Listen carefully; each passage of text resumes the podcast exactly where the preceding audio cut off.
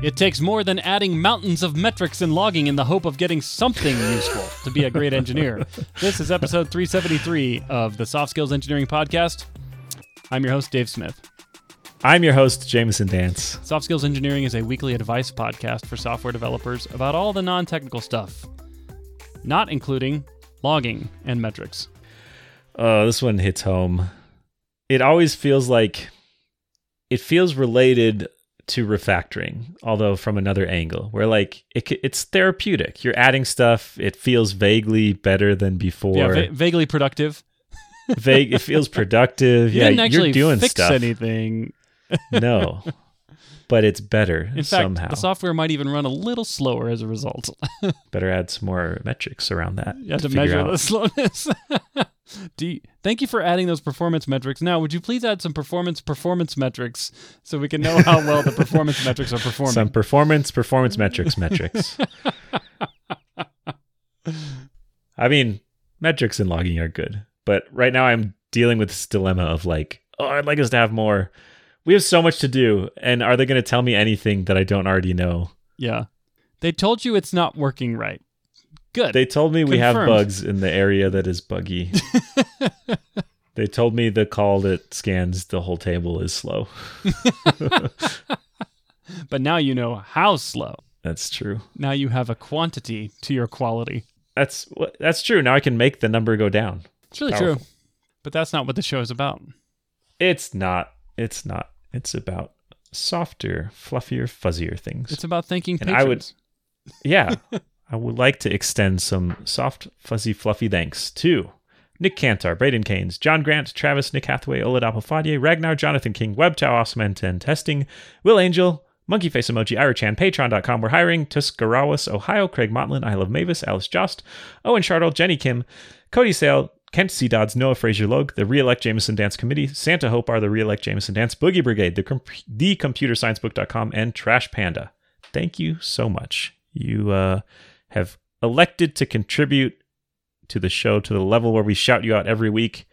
And for that, we just did it.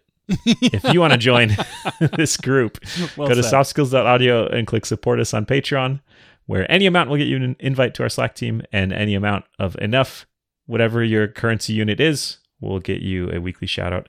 And turns out you can buy gratitude. You have bought our gratitude. Yes. If you do that. Thank you. We really appreciate it. Do you want to read our first question, Dave? All right. Yes. This comes from someone who calls themselves Peter Principle. mm. Love the show. You guys have saved my bacon more times than I can count. All right. Continuing to read here. I interviewed at an organization for a senior engineering role, but the interview went so well, they actually offered me the option to accept a staff role. I definitely didn't feel ready for that, but I accepted as a way to stretch and challenge myself. The company has been through some internal churn and rearranging for most of my time there, and I bounced between a lot of projects, which means I've now been at the company coming up on two years, but not really had the chance to grow into the role. Now I've been here a while, I don't have a lot of excuses, and I'm bad at being a staff engineer. Oh, my biggest failing is that I lack a bigger vision for our project, beyond just meeting customer needs for today. I'm not even sure how to start building that bigger vision. In my current project, this is especially apparent because we do need to meet internal customer needs, but the end goal is a larger platform. We need features that inspire new avenues of work for us, as well as enable current ones. How the heck do I even begin to start imagining what this bigger vision could be? Moreover, once I have that vision, how do I get buy-in for that vision? My inability to do this kind of forward thinking has been a boat anchor around my ankles my entire career, and I'm lost as to where to even start. Help me, guys. I love my job, but I fear I've become the embodiment of the Peter Principle. Help me chew my ankles off to save my career. Well said. It's dedication to climbing the corporate ladder. Yes. Oh, this one hits home because I identify with this person a lot. I feel like I am weaker at vision than in many other areas. So I'm waiting for Dave to tell me the answer, and then I will do what Dave says in my own life as well. Uh, well, the most visionary thing you can do is make something up. I, I mean, I think if you say the words A I, you've you've been visionary. I have a vision. It's all A I. Sprinkle some A I on it. I, I feel like we're now seeing the sprinkle some blockchain on it kind of recede into the rearview mirror, and I am grateful. I would rather have the sprinkle some A I on it. Oh, you would trade these two hype trains? Yeah, this I would way rather have the A I hype train than the blockchain hype train. It's true. I, I understand why you're saying that. I mean, at least you're not tempted to go throw your money into A I and lose it. Yeah, I've only spent a few bucks a month on OpenAI. Yes. Speculated with tens of thousands of dollars on dodgy pump on, and dump schemes. On Dogecoin. Yeah. I, I'm I'm latching onto the word platform here. So I hear this a lot, especially at bigger companies. In fact, when I worked at a big company, I got I felt this pressure. People always, to build a platform? Yes, turn it into a platform. And I'm like, oh, okay. So I we were building an internal software tool used by, we probably had like a dozen or two different teams who used our service, uh, air quotes, mm-hmm. platform. Yes. And we always wanted to expand it and create a more self-service platform that more teams could use. And the, the company was big enough that it could be hundreds, if not thousands mm-hmm. of teams could have benefited from it. Pro- probably hundreds in this case. And I really, I did lack the vision to pull that off. And I was, I was always very impressed with people who could take a, they could look at a set of needs from a set of uh, customers or, or problem sets, and then they could then devise a elegant platform that could fill, that could meet all those needs, and and then be extensible for more. I, I always, I was always very impressed with people who could pull that off. I feel like it takes some guts too. I guess it doesn't take guts to just say the word platform over and over again in every yeah. meeting. But to to really do this, you are predicting the future to some extent, and you're yeah. you're you're you're betting on something that isn't obvious. Otherwise it wouldn't be vision in air quotes. It would just right. be like the the list of tasks to do. Mm-hmm. Yeah, and I think I think for every attempted, there's a lot more attempted and failed platforms than there are successful ones. But we only ever hear about these successful ones where, you know, the founder had a vision. I, I mean, I, I don't know. I'm just thinking of something like GitHub. You know, it's like someone mm-hmm. took a look at Git and said, you know what Git needs? They need a cloud-based pull request system. You know, and it, what a gamble, right? Like nobody, nobody was really thinking in those terms. But boy, yeah. did it pay off, and it enabled a whole bunch of amazing workflows, and thousands and thousands of, of teams use it every day. And so like people look at that kind of vision and they say, oh, just do that. Do that one. Yeah. It's hard to have a, have a vision like that. Yeah. Go have one. yeah. I, f- I feel like all the really successful examples you could point to are also kind of singular. It's not yeah. super easily repeatable.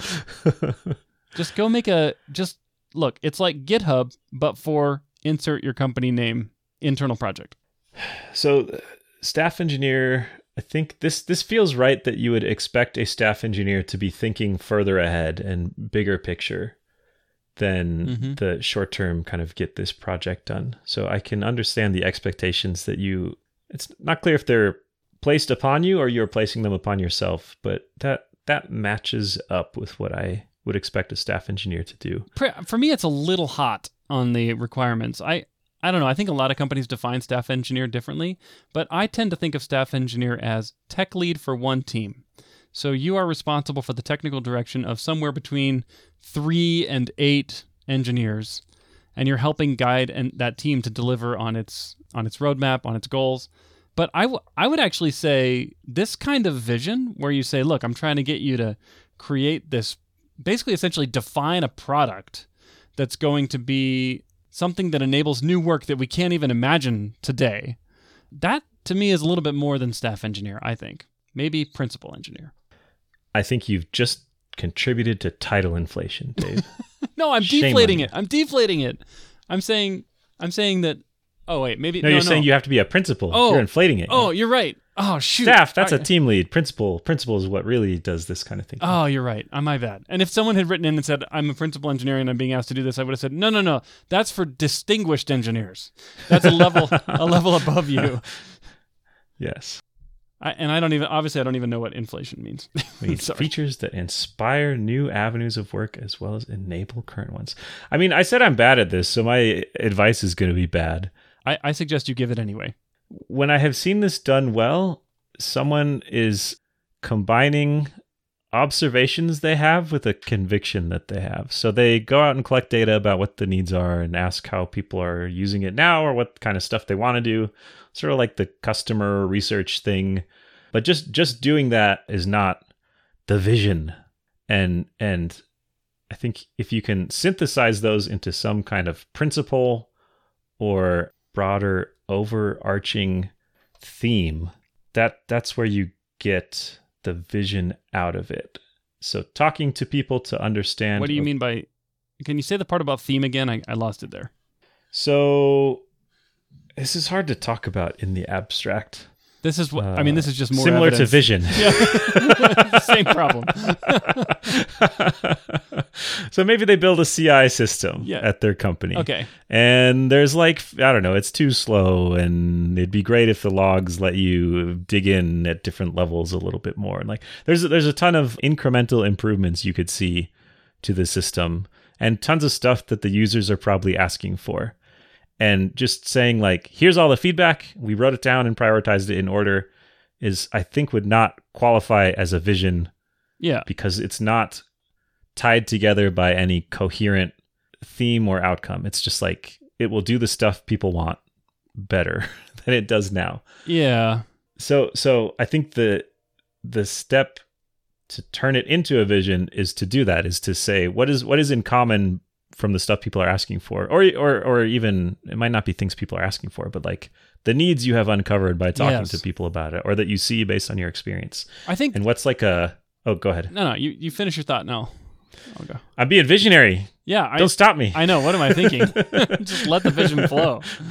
It's gone. It's, it's Aww. blown away like a dandelion seeds. No, I, I think if you can use those as input and pull together a like, couple of sentence summary of of here is what the organization will be capable of when we are done. The the vision is what helps you work backwards to decide what to work on.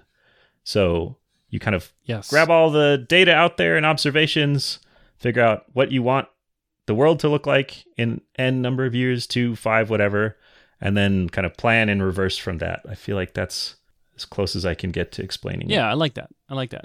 I'm not sure I've really done this very well, but I do have an idea for how to get started.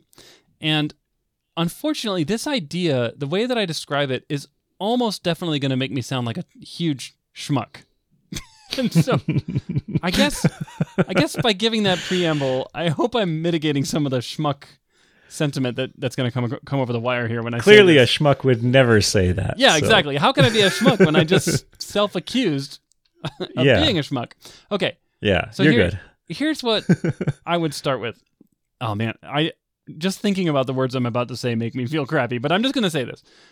I would actually start with becoming very cynical and assuming everyone who you talk to about this is stupid. Okay, now, I, I don't mean literally like you think they're a bunch of idiots, but just try to put that... Put that mindset on, like, these people are a bunch of idiots.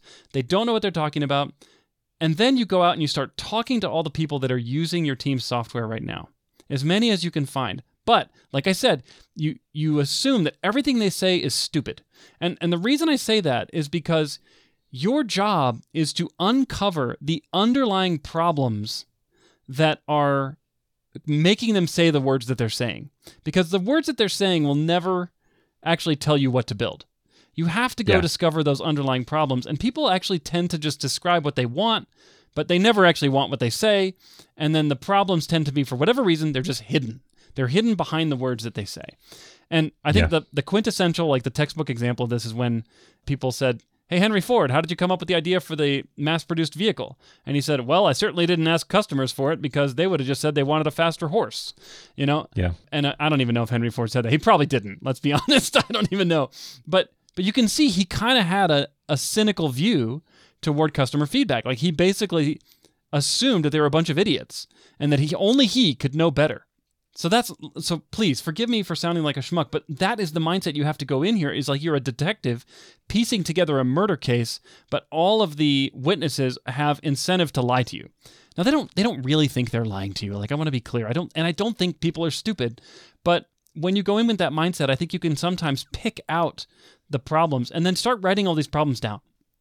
You know, and, and when I say problems, you have to be careful not to go super abstract. Like, you know how a lot of these companies will advertise their product? They'll be like, I'll, I'll go to some company website. I'm like, what does this product do? And they'll, their main description is, we accelerate return on investment. You know, I'm like, it's a revolutionary yes. platform for innovation yes. distribution. Yes. And I'm like, yeah, okay, but what does it do, hmm. right? So you do yeah. have you do have to stay away from that. You, because if you go deep enough on these these problems, everyone will say, eventually they'll be like, well, I need to do a better job and live forever. You know, it's like, it's like okay, that's that's you went too deep. So come back. If, oh man, imagine if you pivot from building a C I system to biotech to help extend human life. It's a platform for human immortality. that that would be visionary. How, how visionary Clearly, do you want only me to a staff be? engineer could could come up with that. Oh, what was I too visionary for you? Sorry. Are you scared? Are you scared of my vision? Anyway, it appears that you lack the vision to appreciate my vision. Oh man! So you know, Jamison, you know how when you use a product, I don't know, it could be something as simple as a door handle, but it could be as sophisticated as a piece of software, and you have all these little problems with it. You know, it's like, mm-hmm. oh, like, I'll give you one example. In my bathroom, I have a cabinet, and that cabinet has these teeny tiny little cute little knobs that you use to open it. But they they are they're wider at the front and then they taper down to a narrow neck that then is connected to the cabinet, right? You got the you got the idea. Yeah. Where you can kind of slip your finger behind it and pull it open. Well, uh-huh. they are just the wrong size on that taper to where my finger gets stuck. And I, I pull the cabinet open and it pinches my finger and like torques it about one out of a hundred times.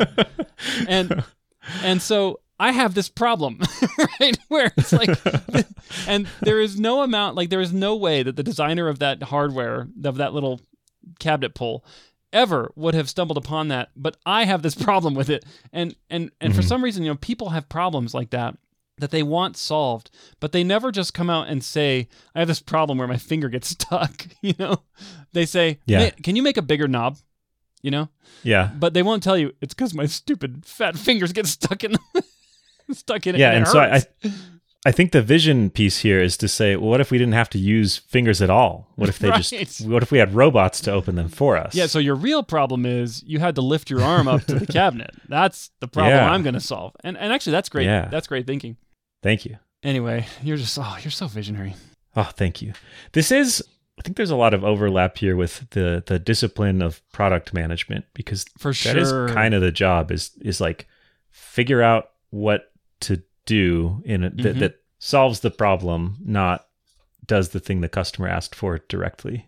You know, and we, we kind of made fun of A I for a moment there, but I, I've actually seen A I, these new large language models, do a pretty darn good job of synthesizing hundreds of feedback, verbatim feedback text from, from users and create and then turn it into themes. In fact, one of the product roadmap products that we use and my current company has a little A I beta feature set in it, and you can, you know, we'll we'll get hundreds of pieces of feedback sometimes, and just mm-hmm. reading all of those and keeping track of them in your mind enough to to generate, you know, cross-cutting themes across all those is very hard for me. But when you tell the A I to go generate, you know, read these these hundred paragraphs and then give me a theme, it does pretty good. Mm-hmm. So you know, I guess I don't know why I'm telling you this, but like. You can you can kind of bootstrap the vision process a little bit by using some of these A Is. Hmm. Just ask, yeah, ask ask one of them what your vision should be. Actually, it, it's not bad because I think sometimes for me, I have a failure to even get started. Like I think down, I'm like, okay, I'm gonna I'm gonna put thirty minutes on my calendar and I'm just gonna create vision. You know, and I just stare at the screen yeah. for thirty minutes. Yeah, I'm to like, do gotta... vision. yeah, but honestly, ChatGPT quickly G P T... it pivots into adding metrics and logs instead. That's way easier. That's way funner.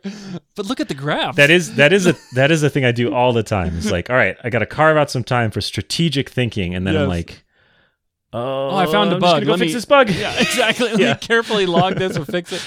Uh, yeah. But honestly, when I sit down with ChatGPT and I'm like, help me shape vision for my product. Here's here's twelve things I know about it and twelve problems. Come up with seven creative ideas for how to make a platform out of this. And it'll actually come up with, I've never had it come up with the killer idea, but it'll it'll stretch in seven completely different directions. And then I'll read those and I'll be like, oh, oh, I have some ideas now. Like, that's a bad idea, but it gave me a good idea. Yeah. I love that, like, being motivated by disdain for how stupid its responses were. Like, oh, look. No, no, no, no, no. It's just more. So wrong. Here's Here's the right way. Yeah. So start with assuming that the A I is, a, is an idiot. Yeah. So There's cynical. A theme here.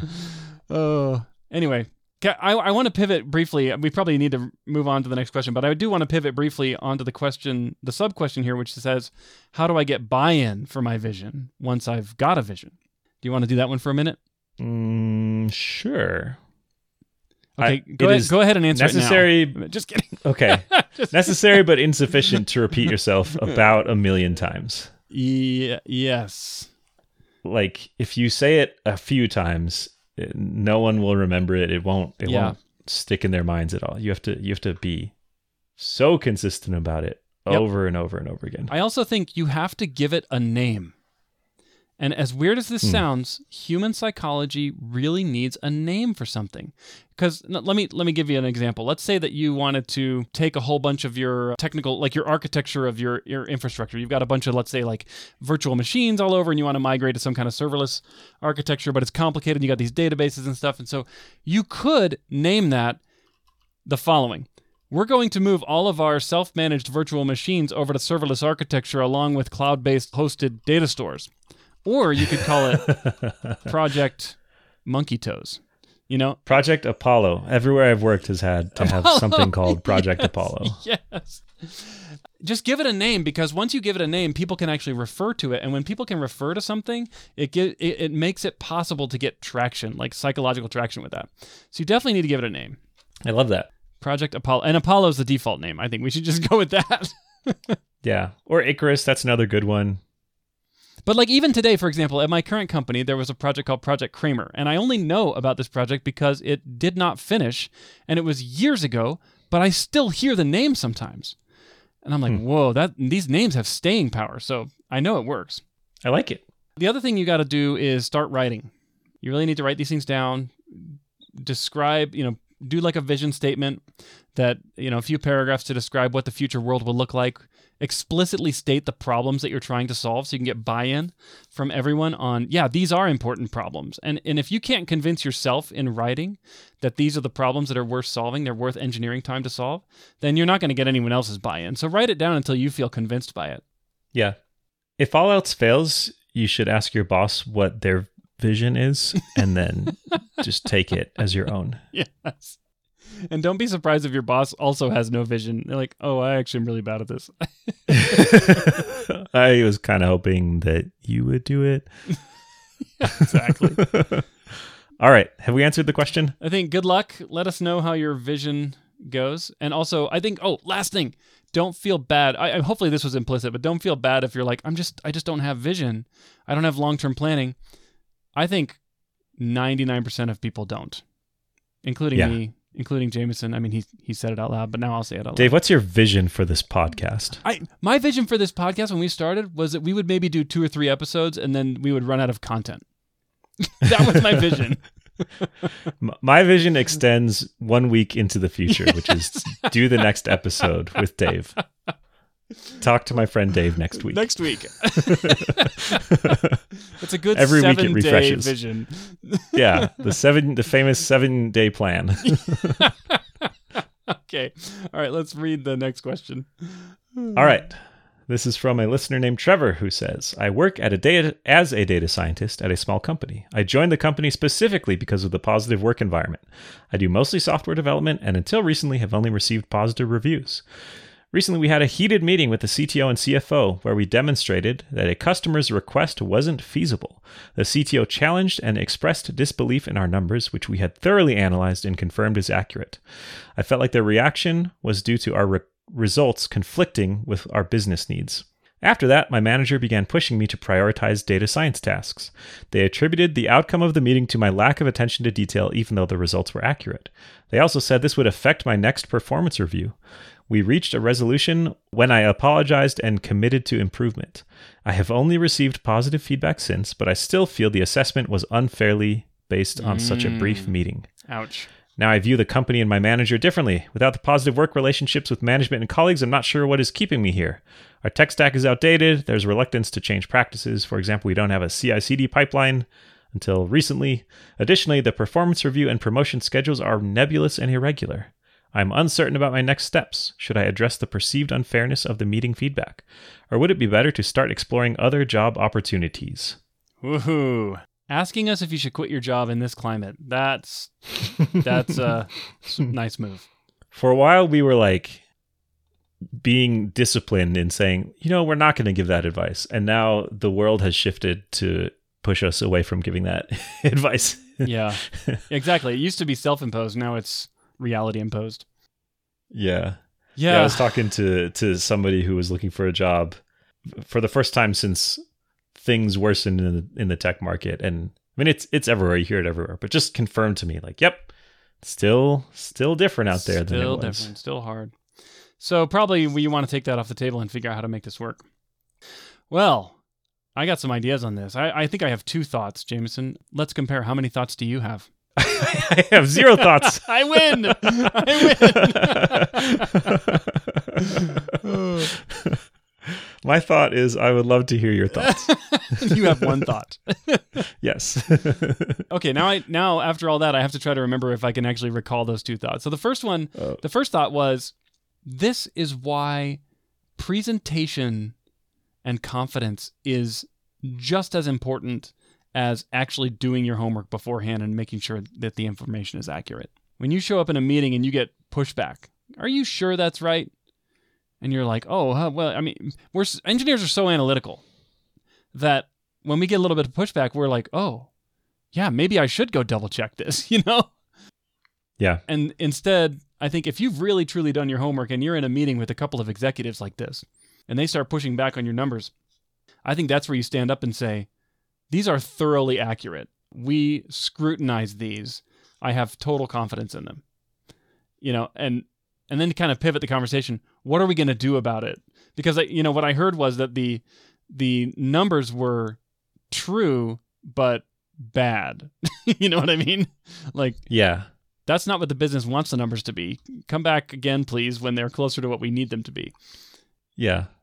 So saying, so it's like, look, this is reality. I know it's not what the business wants. Let's talk about what we do about it, you know, because that's what the executive's job really is here. Yeah. And the messenger got shot.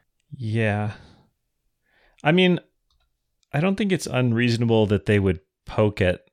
If they're trying to make decisions off of this data and it's surprising to them, and uh, it doesn't seem unreasonable that they would poke. And I feel like executives are often more willing to prod and poke at yes. stuff in, in an almost, aggressive way. It's almost their job, really. Because they, yeah. an executive gets just spammed with information, and a lot of it is crap. And their job is to cut yeah. through the crap and find find reality and try to make good decisions. Yeah. Express disbelief in our numbers, which you had thoroughly analyzed and confirmed as accurate. But they weren't what you wanted to hear. I guess one, one lesson learned here is make sure you only tell your C T O and C F O what they want to hear. they, They don't, they're not exactly interested in reality, it would appear. Yeah. I wonder if, so, I mean, we're we're kind of narrowing in on the present or focusing in on the presentation, but yeah, I'm going to do it anyways. I think it would be important to, I mean, you might not need to go through like your Jupyter notebook or whatever you use line by line to show, and here's how I got the data. But if you can provide some high level overview of what the assumptions are, like we collected this from yep. this many customers f- over this time period or whatever, because it, it might be, that might address some of the disbelief. Maybe maybe they think like, well, surely this can't be representative of our customer base, or maybe it was before we made this big yes, push to ship yes. new features or, or something. Exactly. Like, does this include that outlier from July of last year? You know, that kind of thing. Yeah. Yeah, like, is the math right feels like a different question than like, wait, this doesn't make sense with what I what I expect from yeah. other information I know about the business. That that so is if so you can true. Kind of outline the boundaries, that is useful in in helping them fit it in. I've been on the receiving end of this where I'm in the executive seat getting a presentation given to me. And I always have these these questions that are like, okay, yeah, I know, okay, revenue dipped here, but I know that we lost a a big customer in that month, and that was super out of the ordinary. So what happens if you just take that anomaly out? Now what do the averages look like, you know? And and yeah. I, I've done that, and I think it kind of frustrates people because they're like, ah, oh, really? Like, why can't you just accept reality? And it's like, well, I need to know, I need to now kind of predict the future, you know? It's like, you gave me a time some time series data points, and I need to know if those are predictive or not, you know, because like we might need to pivot our strategy, our strategy, or it just means that, you know, that was a one-time thing. It's not going to happen again. We don't need, don't need to worry about it. Yeah. What about this? This stuck out to me as very weird, where the manager said it would affect your next performance review, and then you apologized and committed to improvement. The apology part feels strange to me, unless yeah. I mean, there's like, did the meeting go very poorly? Did did your manager think? It seems like your manager thinks you didn't prep enough or something. But but I don't know. Th- th- this apology part feels weird to me. I would feel weird if my yeah, I agree. If my boss made me apologize, especially when I didn't feel like I was wrong. Like, I don't know. Yeah, that was a little bit weird to me too. It's like, okay, now that you've apologized, I'm satisfied. In fact, that's a problem for me. And the fix for that problem, though, I think is not to go revisit that. Yeah. You know, like that's, you got to let that go now. And I think nothing will fix the past like an awesome performance in the future. So if you yeah. show up at your next meeting and you demonstrate the kind of confidence that they're looking for and the kind of information that they need. And I don't I don't mean falsifying information to be what they want, although yeah. that would be that would honestly that would be just desserts. You know, it's like, well, I'm sure it happens all the time. Definitely happens. Um, I'm not saying to do that. My objective for this meeting is to make them happy. Exactly. And boy, will I achieve that. I have nothing meeting. But great news for you all. Yeah. Uh, yeah. Anyway, but I do think that you can show up and you can learn from how that meeting went, because like it or not, the the meeting did not have a good outcome. And you know, you've the, the question asker here feels like they they presented all the correct data, they did all their homework and whatnot, but the C T O and C F O came out feeling skeptical and frustrated. So you you've learned a few things about how to manage that, I think, and I'm I'm assuming from these interactions. And now next time you got to go in and present the information and make sure you preempt all of their, what's the word, like doubt questions, kind of their fear, uncertainty, and doubt questions that are they're going to come your way. And yeah. have it go just tremendously well. And I promise you, these people will look at you completely differently. They they will they won't forget about the past, but they'll be like, wow, this person got so much better. And and I and the reason I promise you they'll do that is because they want to congratulate themselves on this, on making you better. and, yeah. And it will fix the working relationship, even though it's going to feel a little bit disingenuous on. on your side, because you're going to be like, oh, I had to do a fake apology and now I'm I'm better, but really my work hasn't changed. But something important did change, and that is your ability to communicate information to different types of human beings than you. I think you have, it feels like reality forked in this meeting, where your manager's understanding of how it went and what you did doesn't match your understanding of how it went and what you did.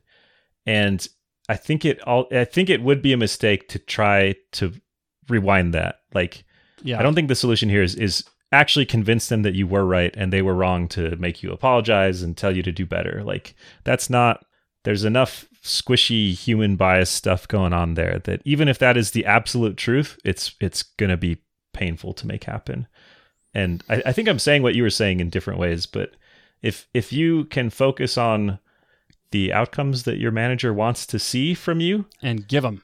Yeah, and, and deliver them in a way that you both agree, then then that's that's what they want. And and you might have this this blip in the past of like, yeah, that was weird and it sucked, and I don't know, it's never gonna like magically remove itself from our memories. But if that was a thing that happened and we've we've moved on and gotten better, that feels much different than like carrying around this this it's like a chip on, on your shoulder of like, yeah, they were wrong and they never became right. Like, they never recognized it. Right. And that's going to suck, but you know what? This won't be the it, last time. It will time. suck. Yeah. It won't be the last time this happens, and you're going to have to learn how to let that go.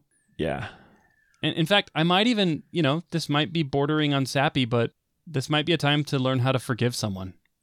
Now, if, because, you know, I feel like you were wronged, honestly, like it doesn't feel great to me, but it might be time yeah. to learn how to let go of those feelings, assuming that this C T O starts behaving better when you start delivering the results that they want. If they don't, if they just can't adapt and they and everything you do is they call it a failure, then you got to move on. But if if the next time you present, they're like, that was great, so much better, good job, then I think you're going to feel better and it'll be better if you can let go of the grudge from the last time. Would you, I'm just thinking out loud here. I mean, say you have this a meeting coming up in the future. I feel like you want your manager to be on your side going into it where... Yeah, you do. you, they know what the results are. They know how you're going yes. to present them.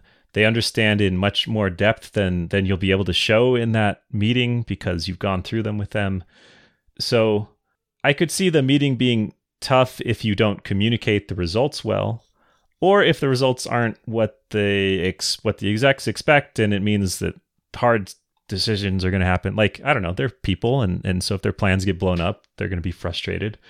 But if if if you can accurately communicate information, even if it makes them frustrated, like you and your manager should both agree that we did it. Yes. It sucked that that like they were mad and maybe maybe they behaved unprofessionally even, but if your manager is is upset at you because they were mad, and that, that feels at wrong. The data, not at you.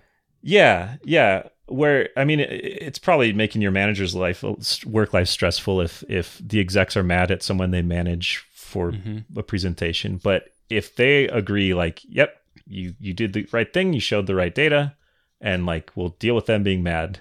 If if they're on your side, this will go so much better. Yeah, so I'm I'm hearing you say have a pre-meeting with just your C T O so that you can get on the side of your C T O and let them air any concerns they have in that meeting. Get that all out in the open, clean up anything they want you to, change anything about how it's presented, then go sit down with the C T O and C F O.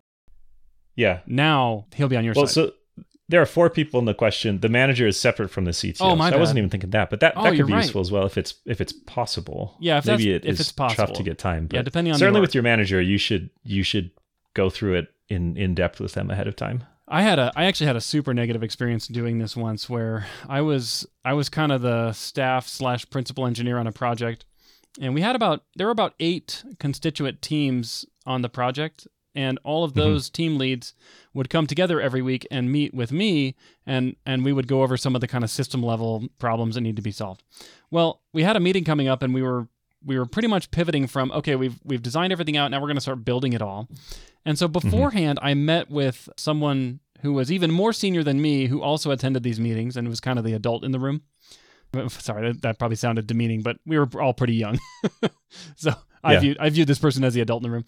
And so I sat down with him beforehand and we went over the plan. I talked about everything that we had done, and I talked about how I was going to pivot, you know, the, the project to start delivering. Now that, now that we've got all the plans and architecture and designs all pretty much pinned down, we can now start coding. So we then walked into the meeting, and I stood up and I said, more or less what I had said in front of this other person privately.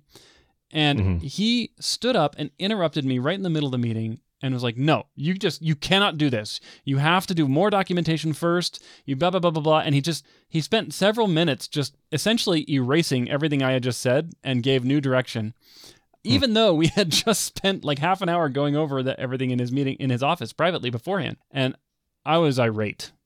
I was like, look, hmm. why why did you do that?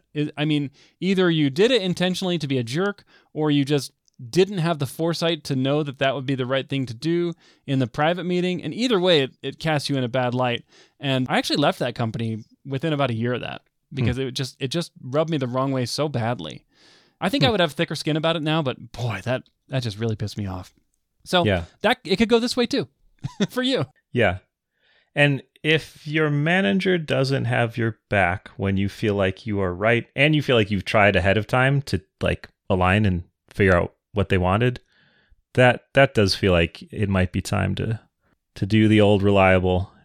Yep. That's a tough, tough environment to work in. Yeah, I agree. Occasional disagreement is fine.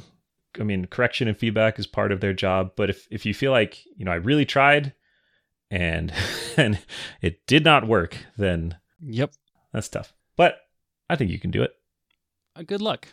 You can't control other Best people, of luck. But you can control when you quit your job. Yes, you can. And you can control when you ask questions to the Soft Skills Engineering yes, podcast. You can. How can people do such a thing, Dave? If you choose to so control yourself, you may go to soft skills dot audio and click the Ask a Question button, where you will see our form, which will present you with input boxes that you may choose to mm-hmm. fill or not fill. We love reading all the things that you have chosen to fill. You can be anonymous if you want. You can give us a fake name if you want. But the social security number and credit card number are not optional. Just kidding. We don't collect any P C I compliance officers. We do not collect credit card information. Thank you so much to everyone who fills out that form every week. We love it. And we really appreciate you supporting the show with your questions. Thank you. We will catch you next week.